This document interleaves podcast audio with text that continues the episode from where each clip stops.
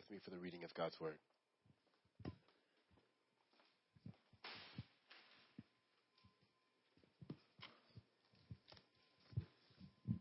Exodus chapter 35, verses 4 through chapter 36, verse 6.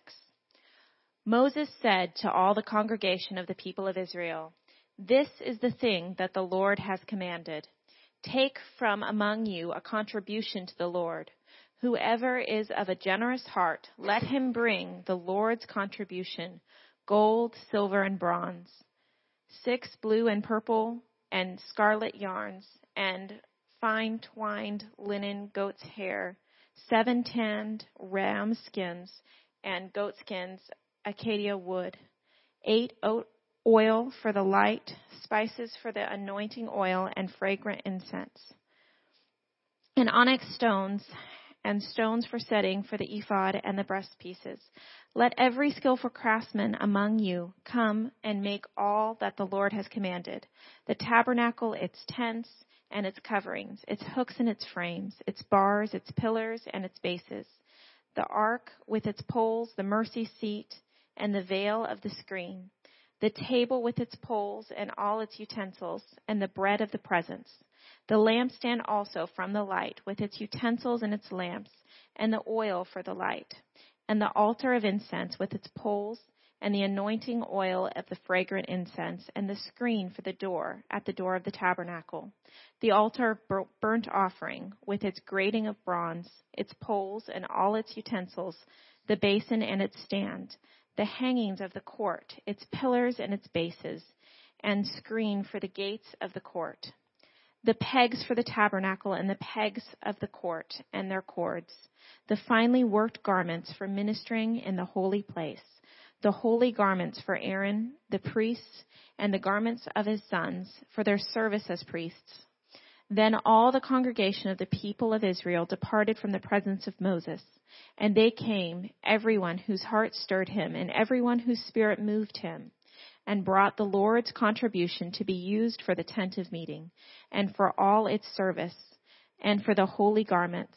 So they came, both men and women, all who were willing, heart who were of a willing heart brought brooches and earrings and signet rings and armlets, all sorts of gold objects, every man dedicating an offering of gold to the Lord.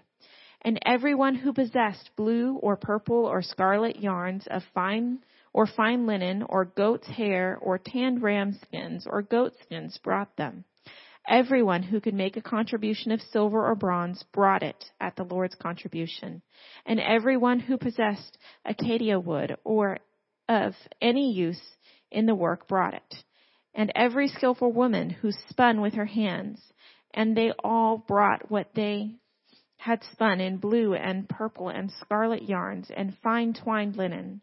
All the women whose hearts stirred them to use their skill spun the goat's hair. And the leaders brought onyx stones and stones to be set for the ephod and for the breast pieces, and spices and oil for the light, and for the anointing oil and for the fragrant incense. All the men and women, the people of Israel, whose heart moved them to bring anything for the work that the Lord had commanded by Moses to be done, brought it as a freewill offering to the Lord. Then Moses said to the people of Israel, See, the Lord has called by name Bezalel, the son of Uri, the son of Hur, of the tribe of Judah. And he filled him with the Spirit of God, with the skill, with intelligence, with knowledge, and with the craftsmanship to devise artistic designs, to work in the gold of silver and bronze, in cutting stones for setting, and in carving wood, for work in every skilled craft. And he inspired him to teach both him and Oholiab, the son of Ahisamach of the tribe of Dan. He filled them with the skill to do every sort of work done by an engraver or by a designer or by an embroiderer in blue and purple and scarlet yarns and fine twine linen or by a weaver, by any sort of workman or skilled designer. Bezalel and Oholiab and every craftsman in whom the Lord had put the skill and intelligence to work had to do any work in the construction of the sanctuary shall work in accordance with all that the Lord has commanded.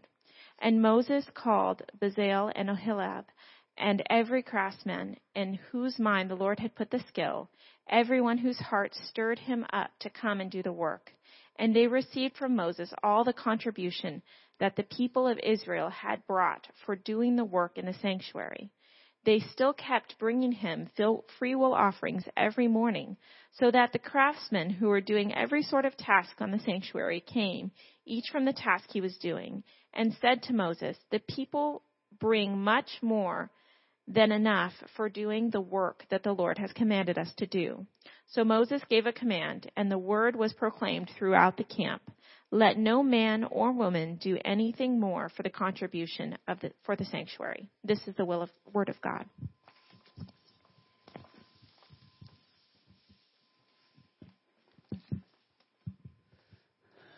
Good morning, family of God. I want to pray one more time if you'll bow your head with me.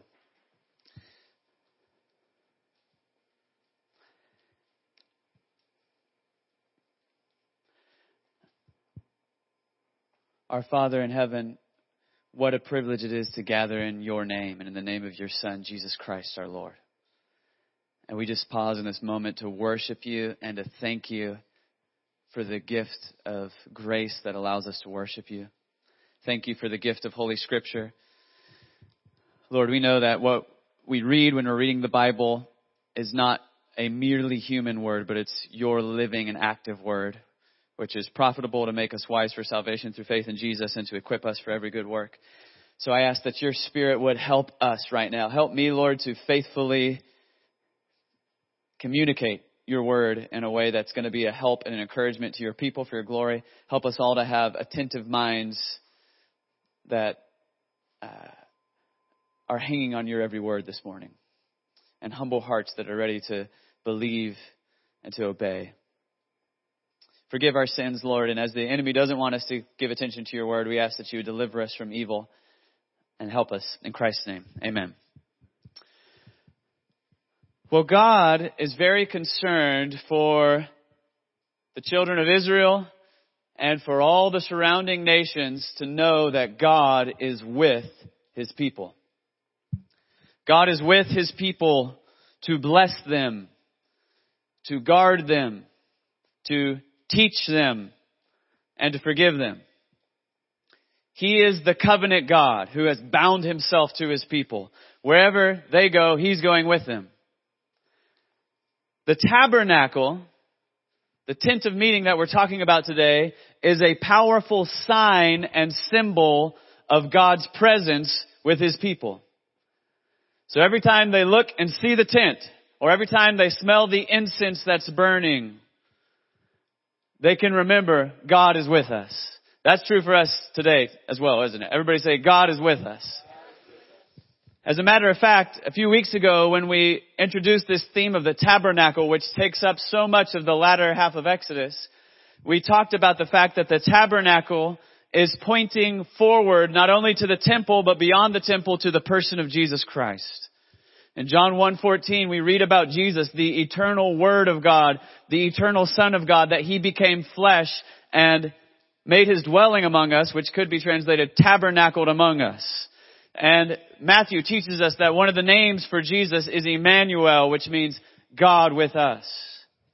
To be a Christian is to be the people who say, we know God because He became flesh and lived among us. His name was Jesus.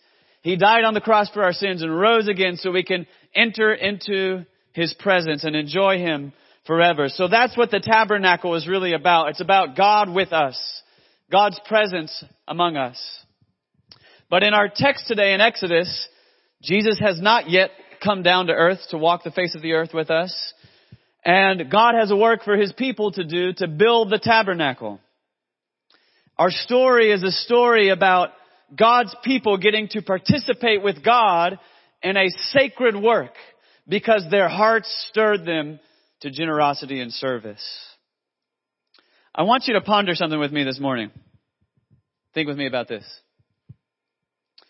God was fully capable of making the tabernacle instantaneously and all by himself. God didn't need the people to help him make the tabernacle, did he? God is the creator. He created everything from nothing. That's how the Bible starts. In the beginning, God created the heavens and the earth. He just spoke a word and from nothing came forth the universe. He made human beings, He made animals, He made angels. He filled His universe with life and with light just by the power of His Word. So God does not need the people to help Him make the tabernacle. He doesn't need them. So when we read in our text that God asked the people to give a contribution, the reason God is asking them is not because God needs their stuff. Everybody turn to your neighbor and say, God doesn't need your stuff. He, he owns the cattle on a thousand hills. He has all the resources in the world. He has everything. What's happening in this text is not that God is needy. What's happening in this text is that God is inviting His people to get involved in the work that He's doing because He loves them. They are going to get to participate with God in this noble and creative work that God is doing for God's glory. And that's true for us, isn't it? Now at Christ Community Church we talk a lot about mission, which is good. I think every church should talk a lot about mission. Because there's a lot to be done in the world, amen? There's a lot of lost people that need to hear about the love of Jesus Christ. There's a lot of baby Christians that need to be discipled to maturity. There's a lot of hurting people that need tangible demonstrations of God's love, not only in our community, but among the nations. We need to talk about missions, but we need to have our concept of what we're talking about when we talk about missions right.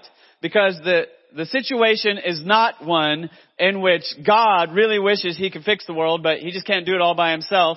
So He is desperately in need of our help, our wisdom, our resources. That's not the situation. God has all the resources. God has all the wisdom. God loves our neighbors more than we do. God loves the nations more than we do. And God, the great missionary, is inviting us to participate in His mission. I'm going to tell you a story. Before I start digging into some of the details of this text, here's a story to help illustrate what I think is happening there in, in Exodus 35 and 36. I'm blessed to have a family that has a number of Christian leaders in it. I've got a couple of uncles that have been missions leaders and I remember uh, sometime around 10 years ago probably, one of my uncles who has been a missions leader and who has worked with many mission leaders for many years was back in the States for a time of rest and to minister to some folks back here before he went back overseas. And while he was here, he was visiting my family and uh, I was doing some yard work. And my little sister wanted to help me do the yard work, but she was not yet of an age that she was really big enough to be very helpful. So she really wanted to help and she wanted to learn how to use the leaf blower in particular to clean up after I mowed the lawn. And so I taught her how to do it, and it ended up, you know, it was one of those situations where her helping me ends up taking two or three times as long as it would have been if I just did it myself. But she really wanted to help. So uh, I got to work with her and gave her the leaf blower and taught her how to hold it and walked around with her and taught her how to do this thing. And the next day, my uncle Robert was preaching, and he he's talked about watching that, and he said one of the things that I've learned on the mission field over all these years is when we start thinking that God is somehow weak and needy and needs our help, we get into a dangerous place because we think it depends on us. But the reality is that uh, what is happening is much more like what I witnessed with my nephew and my niece yesterday is that God can do all the work, but He invites us to participate in the work because He loves us. And He wants to include us in what He's doing. He wants to give us that dignity. And God has ordained, that doesn't, that doesn't mean that what we're doing doesn't ultimately matter. God has ordained that His mission is going to be accomplished through His people. That's how He's going to get it done. So we play a real and essential and vital role in God's purpose. It's not going to get done any other way. The process of partnering with God in His work is a gift that God has given to His people. Not only do we get forgiveness of sins and relationship with God, we get to enjoy the process of working with Him. That's what's happening in our lives today in Christ Community Church. That's what's happening back in Exodus chapter 35 and 36. And what we see in this text is not only does God invite the people to participate with Him in the work, but He graciously equips His people to do that in many ways. Let's just think about for a, a moment some of the ways that God equips the people to participate with Him in this text. One of the noteworthy things, there's this big tabernacle to build. The tabernacle is a complicated, beautiful structure, which we've said is a sign of God's presence. As a matter of fact, we got a picture we can put up there. You remember this from a few weeks ago? There it is. There's a tabernacle. Now that's a big, beautiful, artistic design. It takes lots of materials. It takes lots of skilled craftsmen to make that. And it's a teaching tool. As we said a few weeks ago, everything about this tabernacle had symbolic significance. It was teaching people about the holiness of God. Now, imagine that we are a group of people who were slaves just a few weeks ago. And now we're wandering around in the wilderness. There is no Home Depot nearby. There's no Habitat for Humanity Supercenter. We don't have power tools. If you got a, some wood and you're trying to make something out of it, how are you going to do this? This is not an easy assignment. And yet what we read in this text is that God had already given the people everything that they needed to fulfill His work if they would just give Him their hearts. You see, first and foremost, God had empowered and consecrated gifted leaders, laymen and laywomen to provide leadership for the project. I use this term laymen and laywomen, which doesn't really apply to Exodus 35, but I'm trying to make a point here. The people really leading on this are not the prophets and priests. It's not Moses. It's not Aaron. Who's leading in this? It's people like, well, God first and foremost, that's right. And then God is working through people like Bezalel and Aholiab. Remember them? We learned about Bezalel and Aholiab a few weeks ago. They come up again here at the end of chapter 35. These are people who are skilled at stuff like carpentry. That's a holy skill, right, Taylor? They're skilled at stuff like uh, masonry.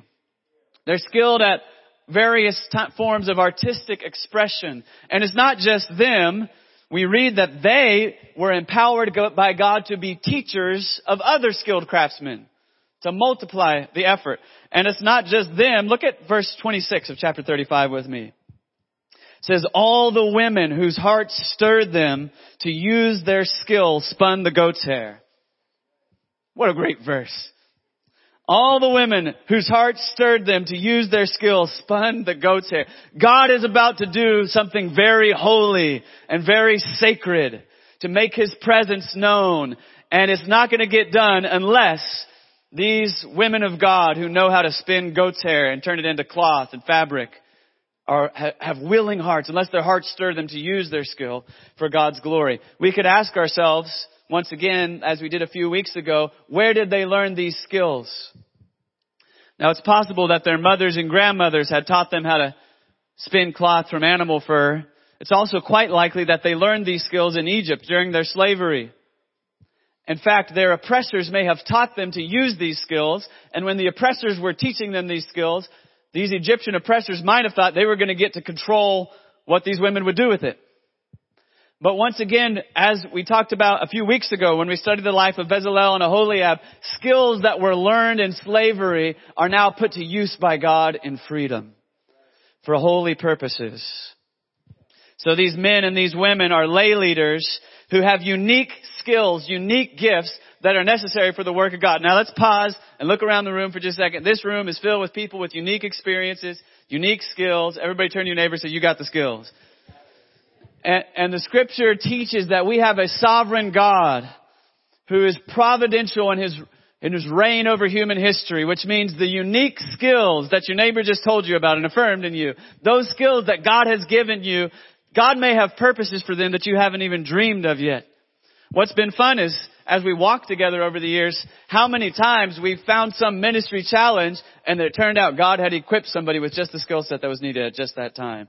But we need all sorts of people with technical skills, people who are good teachers, people who have uh, physical skills to do stuff with their hands, people who are communicators, people who are servants, people who have hospitality, people who can listen well, who can counsel well, who can encourage well. We need all sorts of gifts. Those who can have, uh, who can give financially or share other resources. All of those gifts are essential for the work of God, and He has equipped the body. What I want you to hear and understand is, is that God may be calling out of your life in the days to come, fruitful ministry that He has already prepared you for in ways that you don't even know and you haven't dreamed. You just need to be ready for it. God has equipped them not only through that, but by giving them clear vision and instruction for the project through His Word. See, these chapters, Exodus 35 and 36, repeat several times what we've already seen elsewhere. God didn't leave His people in a state of confusion about what to do. He made it plain for them in the scripture. He, he spoke through Moses, said, I want you to build me a tabernacle. Here's how you're going to make it. Here's the design. He gave them the vision. He gave them the blueprint. He gave them the guidance they needed. But the biggest thing I want to say today about the way that God equipped the people to do this work is this. This is really what I want us to focus on. God equipped the people by giving them willing hearts. He gave them willing hearts. The greatest miracle in this passage, the greatest sign of grace in this passage, I don't think it is that they were able to gather up all these resources. These freed slaves, God sent them with everything they needed in terms of material resources. That's amazing, but I don't think that's the biggest miracle. I don't think it's even that God had used their past experiences, including their pain, to give them the skills that they needed. That's an amazing gift of grace, but I don't think that's the biggest one. I think the biggest miracle, the biggest gift of grace here is that God has done something in the hearts of his people such that they're actually overflowing with generosity. They're tripping over themselves saying, how can I give? How can I serve? Now let, just walk with, through the passage with me. I want you to see how this text goes out of its way to emphasize this over and over. First, look with me at chapter 35 verse 5. Let's see what God is asking for. We read there, God speaking to Moses, take from among you a contribution to the Lord. A contribution to who? So this giving and this serving is ultimately given to God. It's a sign of worship. A contribution to the Lord. And then he says this, whoever is of a generous heart, you might underline those words, a generous heart. Whoever is of a generous heart, let him bring the Lord's contribution. God wants their generosity and their service to be worship. They want it to be a contribution to the Lord and He's not coercing it out of them. This isn't a tax. Moses isn't going around with a big stick ready to whack anybody who doesn't give. Nobody has to give. God simply says, I want anybody whose heart is overflowing with generosity, let them give. I'm looking for people with a generous heart. Those are the ones that are going to have the privilege and the joy of contributing to God's work. As we read through the text, we find the beautiful fact emphasized repeatedly that when Moses went around looking for generous hearts, he found a lot of them. As a matter of fact, he found more than he could handle. Skip down to verses 21 and 22. And they came, everyone whose heart stirred him. Their hearts stirred them. That's how they got this work done. And everyone whose spirit moved him and brought the Lord's contribution to be used for the tent of meeting and for all its service and for the holy garments. So they came, both men and women, all who were of a willing heart, brought brooches and earrings and signet rings and armlets, all sorts of gold objects, every man dedicating an offering of gold to the Lord. Once again, I want you to see the offerings are dedicated to the Lord. This is worship. This is generosity as worship. This is service as worship. And it's coming not from people being guilt tripped, you've got to do this. It's coming from the overflow of generous hearts. The, the phrases are piled up here. Their hearts stirred them. Their spirits moved them. All who had a willing heart. It's about the motivations of the heart. Look again at verse 26. I read this verse a moment ago. All the women whose hearts stirred them used their to use their skill, spun the goat's hair. You see, it wasn't just that they gave their jewelry and their cloth, they gave their time and they gave their talent. God has done a work in the hearts of the people such that they are happy, they're excited about sacrificially giving their time, sacrificially giving their talent, and sacrificially bringing all their material possessions and offering them to the Lord. Let's keep, keep skipping down the text. Look at verse 29 all the men and women, the people of Israel whose heart moved them to bring anything for the work that the Lord had commanded by Moses to be done, brought it as a free will offering to the Lord. You might circle those words, free will offering. Their hearts moved them, and this is a free will offering as opposed to a compulsory offering. As opposed to Moses had to stand up and use manipulative communication tactics. Their hearts moved them. out of their free will to give and to serve. I just got to pause right now and say, oh, I long for the Spirit of God to do that work in our hearts.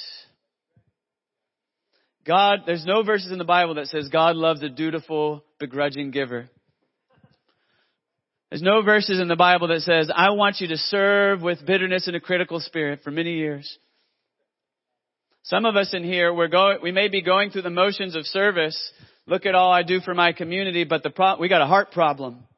And I'm asking that the Spirit of God will do heart surgery for us right, right now today. And right now we're just in the diagnosis phase. We haven't got to the cure phase. But what I want to say to you is, if your heart is bitter and frustrated and angry towards God, and if your heart is bitter and frustrated and angry towards your brothers and sisters, we got some work to do because Paul says in 1 Corinthians 13 that even if we die as martyrs and give everything we possess to the poor, if it's not from the overflow of love in our hearts, it's worthless.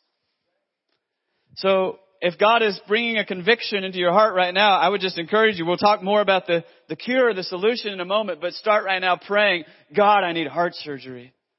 And just be honest with Him if you're proud or if you're angry, that He would do a work in your heart. Let's keep, let's keep looking. Let's see what else we read here. Verses 36, or chapter 36 now, verse 2. Moses called Bezalel and Aholiab and every craftsman in whose mind the Lord had put skill, everyone whose heart stirred him up to come do the work. It wasn't just that they had skill, it's that their hearts stirred them up. I would rather have 10 saints with willing hearts, hearts than 50 saints with a lot of skill who need to be given a constant pep talk to do the work. It's amazing what God will do for God's glory when the hearts are stirred, when the hearts are willing. Now let's look at the fruit of all this. What was the result of all this spontaneous generosity in people's hearts? And they received from Moses all the contribution that the people of Israel had brought for doing the work of the sanctuary. They still kept bringing him free will offerings every morning so that all the craftsmen who were doing every sort of task on the sanctuary came, each from the task that he was doing and said to Moses, the people bring much more than enough. Aren't those glorious words? They bring much more than enough. Much more than enough. This is the most successful fundraising campaign in the history of ministry. The people give much more than enough. They still kept bringing him free will offerings every morning so that all the craftsmen who were doing every sort of uh, work at the task of the sanctuary came, each from the task he was doing, and said to Moses, here it is. Verse 5, the people bring him, bring much more than enough for doing the work of the Lord has commanded them to do. Verse 6, so Moses gave command and word was proclaimed throughout the camp, let no man or woman do anything more for the contribution for the sanctuary. So the people were refrained from bringing. I just, I'm just feeling happy thinking about that right now. Wouldn't it be wonderful to come in here on a Sunday morning and listen, I, I gotta be real. We have a very generous church with our time and with our finances. I thank God you guys have a reputation, not just in this room, but all over the city for being a people that give of your time and your money for gospel ministry. But even we haven't got to this point. What if we came in here on a Sunday and said, guys, we're overwhelmed with the volunteer hours and with the money. Please, no more. Just pause. Take a month off. That's where they are. Moses is saying, we can't handle it. We don't have the infrastructure to handle this much generosity. The project was huge, but it was not too huge for God. They might have, when they, when they heard the plan for the sanctuary, they might have been overwhelmed and they might have thought, we're slaves. We're out in the wilderness. There's no hardware store. How are we supposed to do this? It might have seemed too big, but it wasn't too big for God. And not only that, I think it's glorious God can provide for His work in a lot of different ways. But God doesn't send some other rich nation in this case to come fund the project. God does do that sometimes in the Bible and sometimes, lots of times in human history. But in this time, God says, actually, you've already got the resources. I'm just going to take what you got and bless it. It reminds me of the story of Jesus and the feeding of the 5,000 and the little boy. You remember? Remember the story? There's lots of hungry people. They're all hungry. The disciples say, we gotta send them away or else they're gonna die. They've been here with us all day. Jesus, you've been teaching them. You've been healing them. But the blood sugar has dropped. And everybody's got a long walk before they get home and the ends are far away. If we don't send them now, we're gonna have a public health crisis. And Jesus said to them, do you remember? He said, you give them something to eat. And the disciples had a hard time with that because they knew not only did they not have enough resources to take care of everybody, but if they tried, they were going to overextend themselves. They were going to be left with nothing to eat themselves. They were going to go bankrupt. Jesus, don't you know about not overextending yourself? About not burning yourself out? About not giving too much? You gotta protect what's yours. But Jesus isn't thinking that way. Jesus says, you give them something to eat, and then finally they come boy, come, come forward with the little boy who brought his little sack lunch, and Jesus takes it and blesses it and breaks it. And not only does it feed these 5,000 households, but there's 12 basketfuls left over. Much like this story right here. I, I just wonder, for us this morning, if, if there may be something that the Spirit of God would stir in our heart to say, you know, it's a beautiful thing to be a little Southside church that is dependent on the rest of the body of Christ. We can't do what God has called us to do unless God uses other people to help us. But maybe instead of just asking all the time for the outside, maybe, maybe God wants to say to us something about looking into our own hearts. Saying, what are the untapped resources? What are the untapped skills here that perhaps we have withheld? And if we would just offer them freely to God, He would unleash it the, the resources were already there among the people. But God now gives the last resource which is necessary, namely willing hearts. Willing hearts. And because their hearts are willing, they get the joy of partnering with God in this sacred work. Now, I want to ask a question which has to be, our answer has to be somewhat hypothetical because the text doesn't explicitly answer it, but I think the Bible gives us some clues. Here's the question. Why were the people's hearts so willing? Why were their hearts overflowing with generosity right now? I have said I think it's a gift of God's grace, and that's true. I think it is. Anytime any of us has a heart of love and generosity, that's God's grace. But I want you to imagine this with me. What if we loaded up our tape recorder and our time machine and went back and just started going from household to household in the wilderness and asking them, why are you so eager to give? And recording people's responses. What might they say? Here's a little thought experiment. I don't know for sure, but I have read the story of Exodus so far, and I have read in 1 John 4:19 when we read, "We love because he first loved us."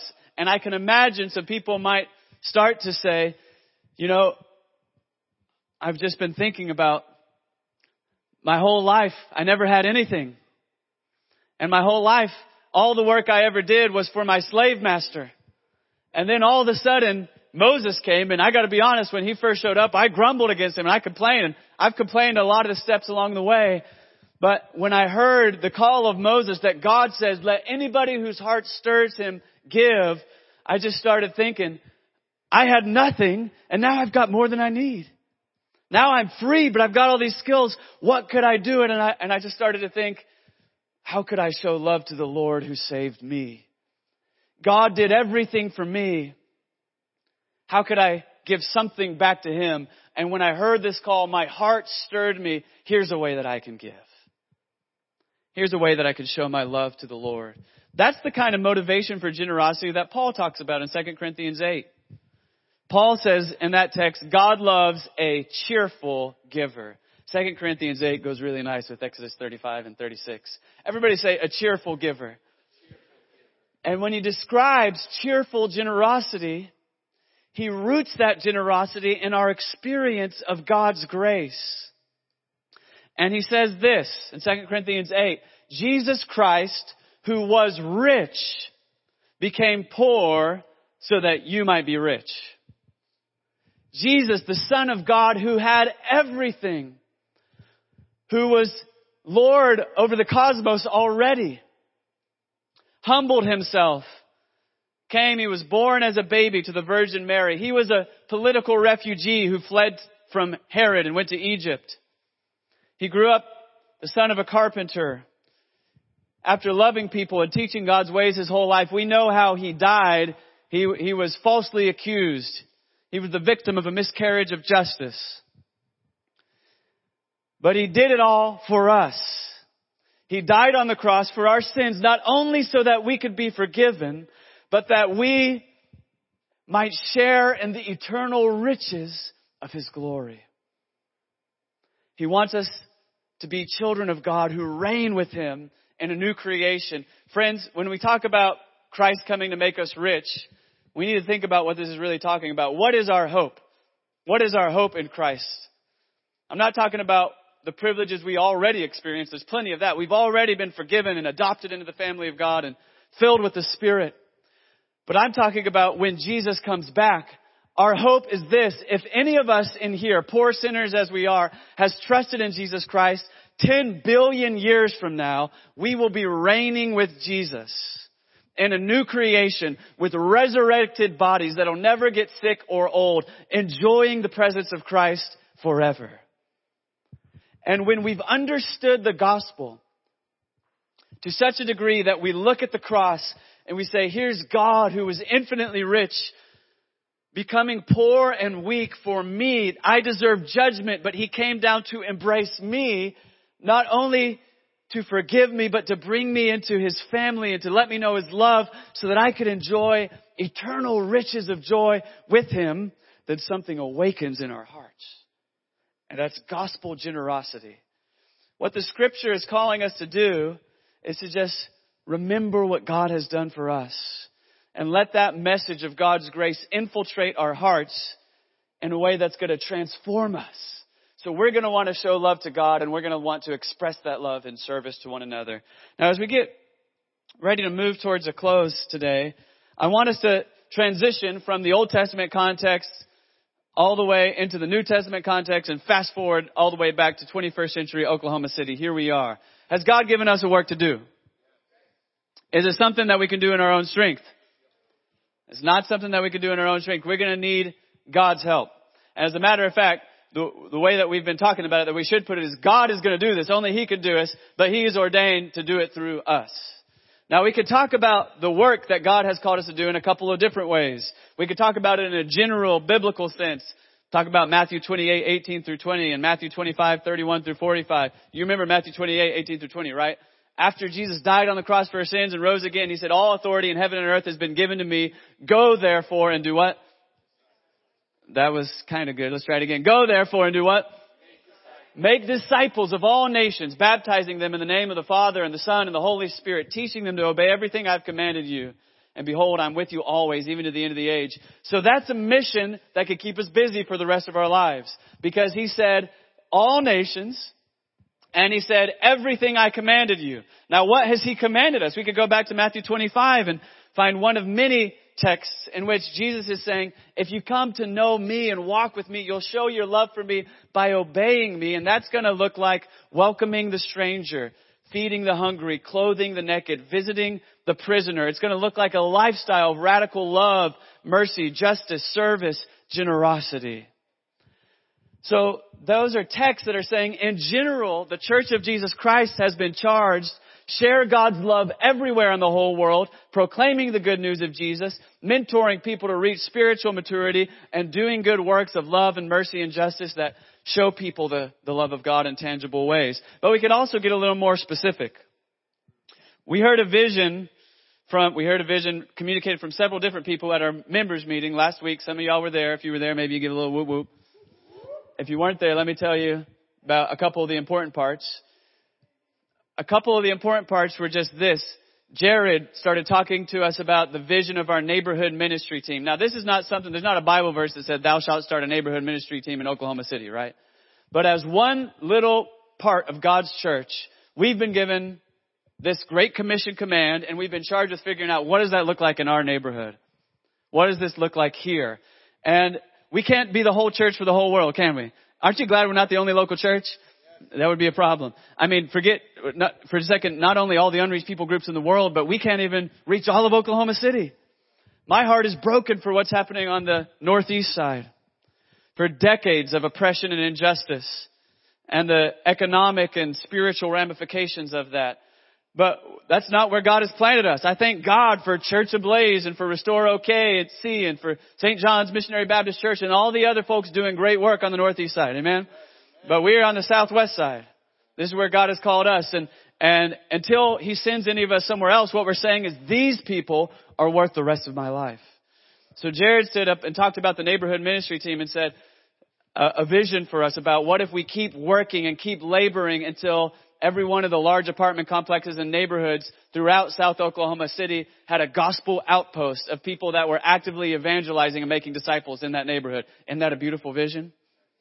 And Chauncey started talking about expanding this to schools. Started saying, what if Christ Community Church had people serving in every school on the south side, working with teachers and parents to help the kids succeed academically, but also looking for opportunities to share the gospel and make disciples. Doesn't that sound like a good thing to do? and that worth giving the rest of our lives to? And uh, Gavin wasn't there. He's in Wales now, leading a mission trip team. But he's we talked about his ministry team that's reaching out to college campuses to make disciples. If if God got a hold of you, you got saved or you grew spiritually in a significant way during your college years, would you give a little whoop? That was a lot of whoops. I didn't count them all. But that was a lot of people that that was a really significant time in their lives. And how many of the laborers were reached and connected during that time and then have now since got engaged and are doing the work that you're doing every day. It's a compelling mission. And don't even get me started about St. Paul's Community School, which is serving kids in our neighborhood. Hey, we can look at, we got a few teachers and board members and head of school and, and the audience from this. It's a noble vision. It's a glorious vision. Friends, have it, has it proven to be easy so far? I've got some heads shaking left to right. That means no.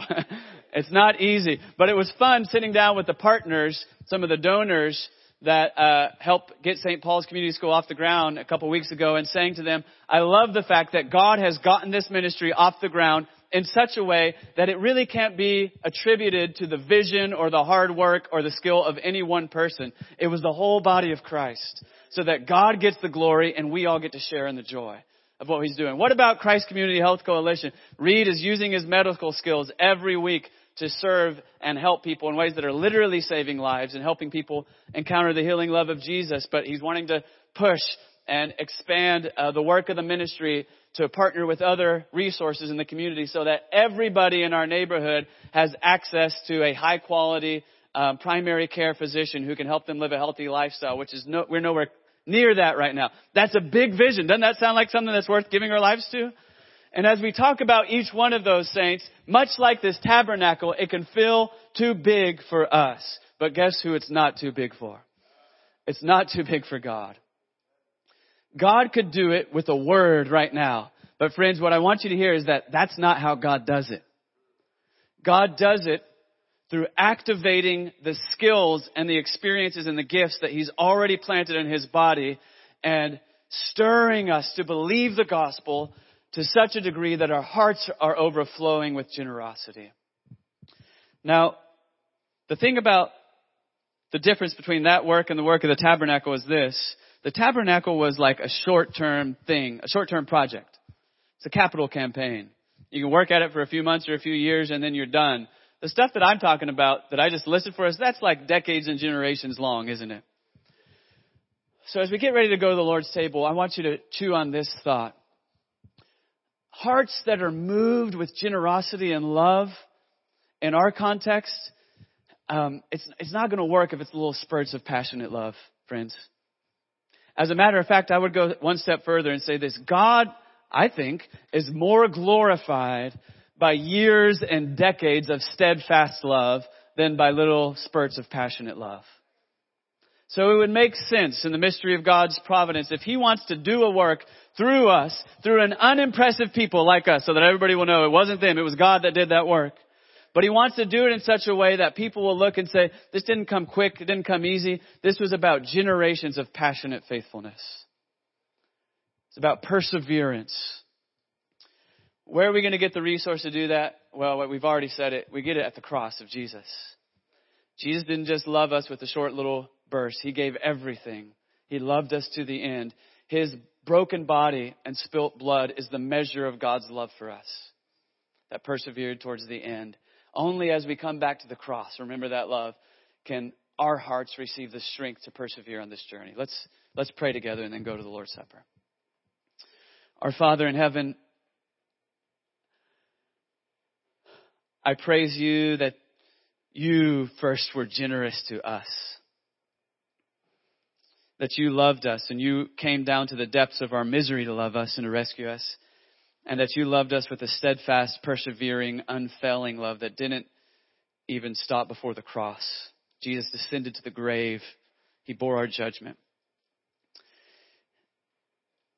I'm so thankful that I don't have to get what I deserve for my sin, but I can get what you freely and generously offer by grace through Jesus Christ. And I pray for myself and for the saints here, Lord, that your spirit would, even now, as we meditate on the gospel and go to the Lord's table, give us a fresh glimpse of that grace of Christ so that our hearts will stir us to persevering steadfastness in the work that you've called us to do it. We pray it in Jesus' precious name. Amen.